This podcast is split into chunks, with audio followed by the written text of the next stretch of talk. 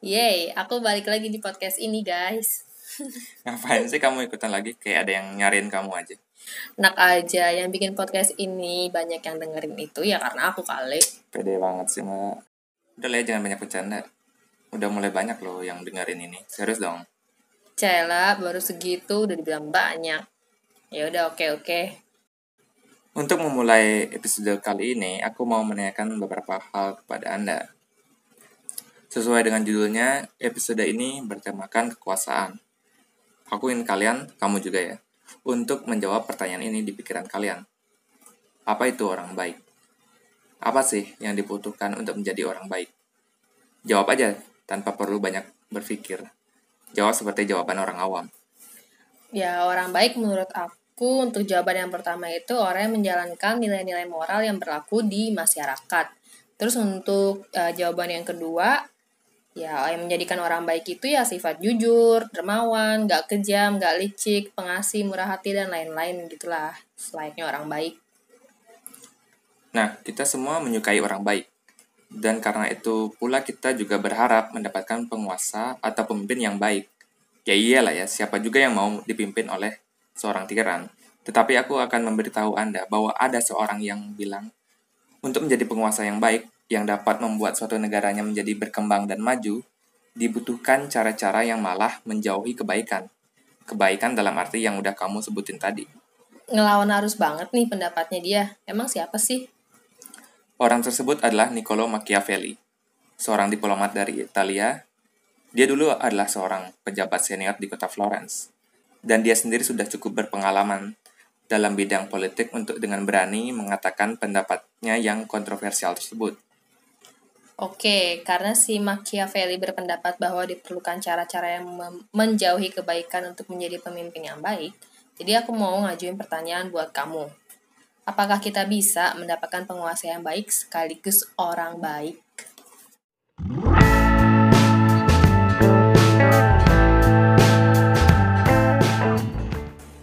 Sebelum beneran mulai membahas Machiavelli, aku mau ngasih background cerita dan orang baik menurut Machiavelli.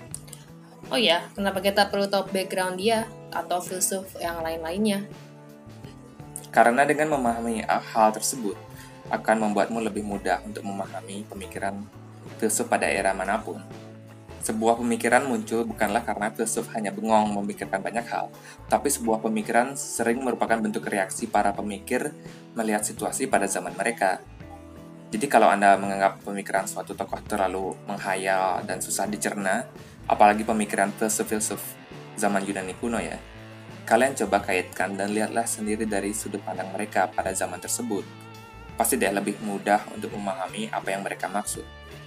Oh, jadi untuk memahami kenapa sih Machiavelli muncul dengan pemikiran tersebut, kita harus lihat dulu nih backgroundnya dia. Iya dong, jadi Niccolo Machiavelli lahir pada tahun 1469. Dia merupakan anak dari seorang pengacara. Maka dari itu, sejak kecil Machiavelli sudah mendapatkan pendidikan formal yang bagus. Dan maka dari itu dia juga mendapatkan pekerjaan-pekerjaan yang strategis di Florence. Dan semasa hidupnya dia di Florence, dia telah mengalami banyak pergantian penguasa. Ada hampir sekitar 10 kalau nggak salah ya. Jadi Machiavelli udah ngeliat sendiri nih bagaimana penguasa mempertahankan atau merebut suatu kekuasaan.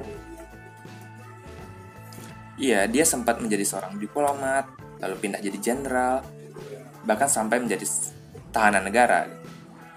Sampai pada akhirnya dia dibebaskan dan memutuskan untuk membuat buku yang kontroversial dan sangat berpengaruh sampai saat ini, yakni buku yang berjudul The Prince atau Sang Pangeran, atau bisa juga diterjemahkan menjadi Sang Penguasa. Berpengaruh dalam aspek apa dulu nih? Tentunya tentang pandangan kita melihat seorang pemimpin. Kamu pernah dengar kata Machiavellian dong?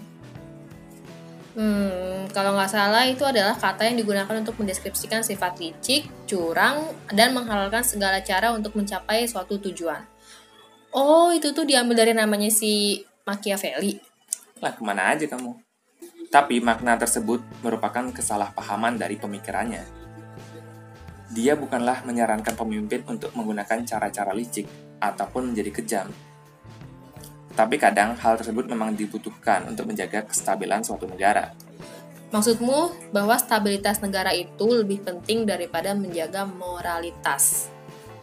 Ya tentu, menurut Machiavelli kalau tujuan utama orang baik adalah ya menjunjung tinggi standar moral yang berlaku di masyarakat, sedangkan tujuan utama seorang pemimpin adalah menjaga dan mempertahankan kekuasaannya, sehingga terjadi kestabilan politik.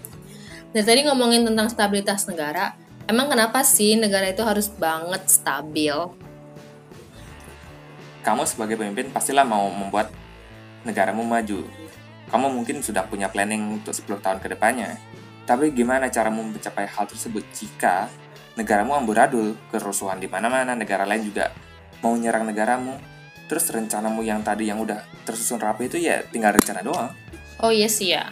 Jadi untuk menjalankan pembangunan dibutuhkan negara yang stabil. Jadi adalah suatu hal yang wajar kalau pemimpin atau politisi menggunakan cara-cara yang licik atau secara moral salah demi menjaga kestabilan negara. Dan nggak seharusnya kita berpikir mereka adalah orang jahat gitu.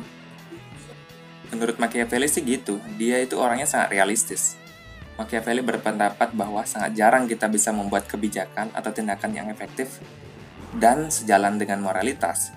Itu udah kayak air dan minyak. Baginya pemimpin tidaklah terlalu penting untuk memikirkan HAM gitu. Kalau dengan membunuh orang dapat menjaga kestabilan negara, maka orang seorang pemimpin harus telah melakukan hal tindakan atau tindakan tersebut. Bukannya lebay atau terlalu berlebihan ya, kalau setiap orang yang menghalangi kita harus kita bunuh gitu. Enggak gitu kamu diperbolehkan membunuh asal itu akan menghindari pertumbuhan darah yang lebih banyak. Intinya, semua kembali ke efektivitas. Terus Machiavelli juga bilang untuk menjadi pemimpin tidak boleh lembek atau terlihat lemah. Harus tegas, tapi tidak berlebihan sampai-sampai rakyat menjadi benci dengannya. Maka dari itu pemimpin haruslah tetap menjaga reputasinya. Jadi di depan publik citranya bagus, walaupun di belakang banyak melakukan kejahatan dalam arti melanggar nilai-nilai masyarakat. Nah, nah gini nih. Akan sangat naif untuk seorang penguasa berpikir dia bisa menjalankan tugasnya dengan benar hanya dengan mengikuti norma-norma yang berlaku di masyarakat. Machiavelli dalam bukunya memberi contoh, yakni Girolamo Savonarola, yang sempat menjadi penguasa setelah keluarga Medici berhasil dilengsarkan di, dari Florence. Ia bisa dibilang seorang pemimpin yang berusaha menjadi orang baik, sangat jujur, ingin memberantas korupsi, dan ingin membuat Florence menjadi kerajaan Tuhan.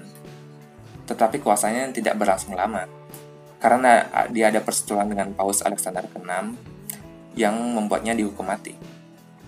Dia digantung dan mayatnya dibakar di alun-alun kota. Nah, menurut Machiavelli, nasib tersebutlah yang akan menanti tanda kutip ya, orang baik di dalam dunia politik. Nah, terus kualitas seperti apa sih yang digadang-gadangkan atau didambakan oleh si Machiavelli kalau gitu? Di dalam bukunya, dia menjabarkan kualitas apa yang ia harapkan seorang penguasa miliki. Satu, haruslah pintar dan memahami urusan militer atau strategi perang.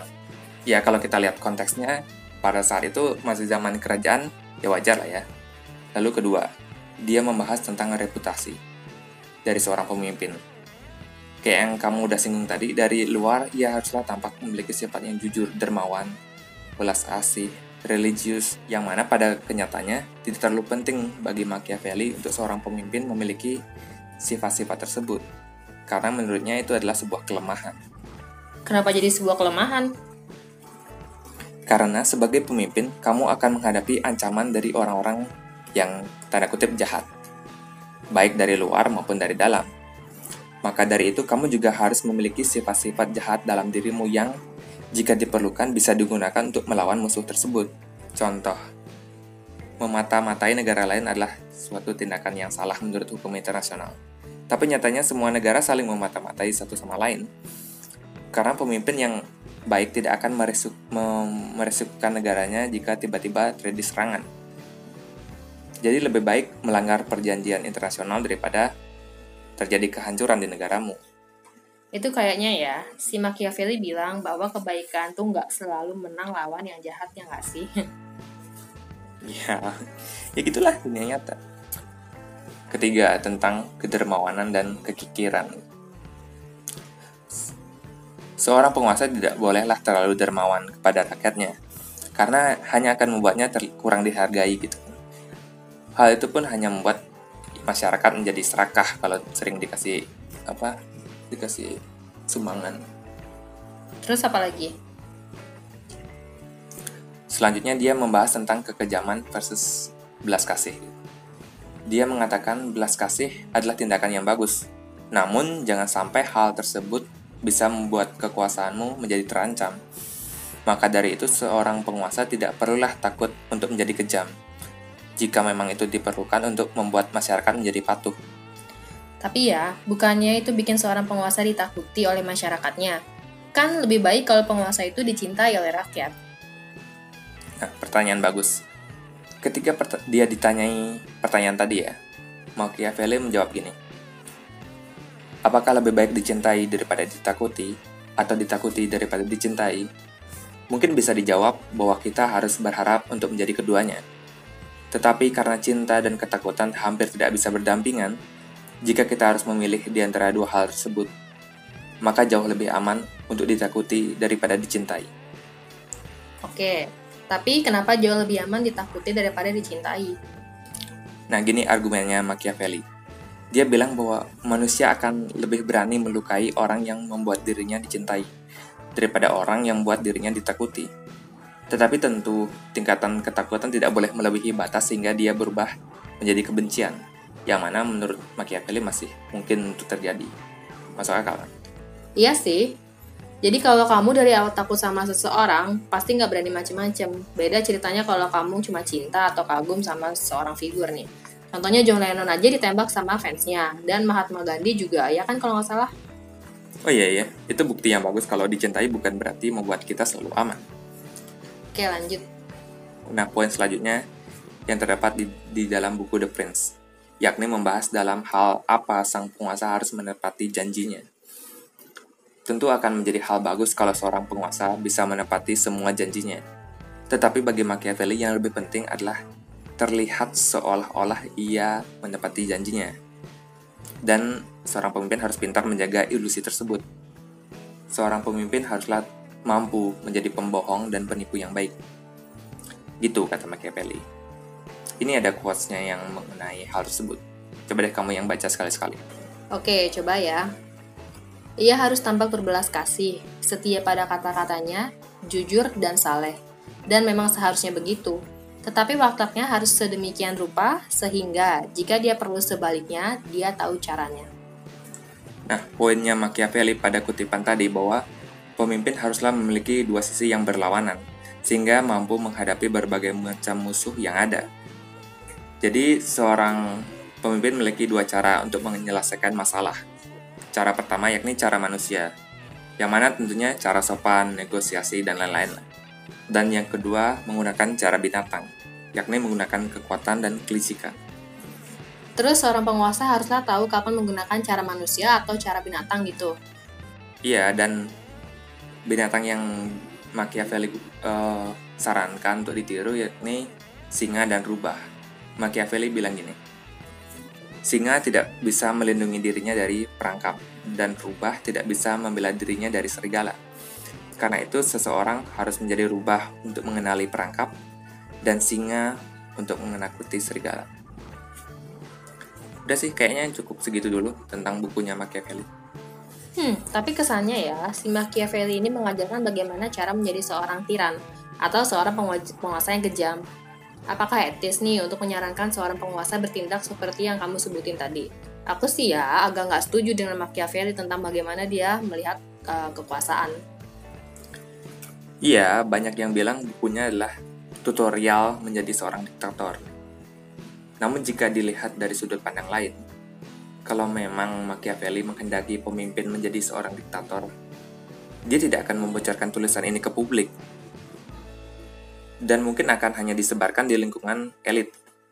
Fakta bahwa dia mempublish buku ini ke kalayak umum membuktikan dia mungkin ingin membuat kita mengerti bagaimana kekuasaan itu bekerja sehingga kita terbebas dari ilusi bahwa penguasa itu berisikan orang-orang yang dalam tanda kutip baik. Oh, ini tuh kayak quotes-nya Machiavelli yang kamu pernah pas tahu waktu itu. Pelajari jalan menuju neraka sehingga bisa melarikan diri darinya. Tepat sekali. Banyak yang memuji karyanya, banyak pula yang mencela dan mengkritik. entah ini adalah sebuah mahakarya atau sebuah sampah. Namun satu hal yang pasti bahwa tulisan ini sangatlah berpengaruh dan menjadi fondasi dasar para pemikir-pemikir setelahnya. Oke, udah kan ya? Ya, gitu aja dulu lah. Oke, makasih yang udah mau dengerin. Sampai jumpa di episode selanjutnya. Jangan lupa cuci tangan 20 detik pakai sabun. Bye. Kamu bilang bye. Bye. Thank you.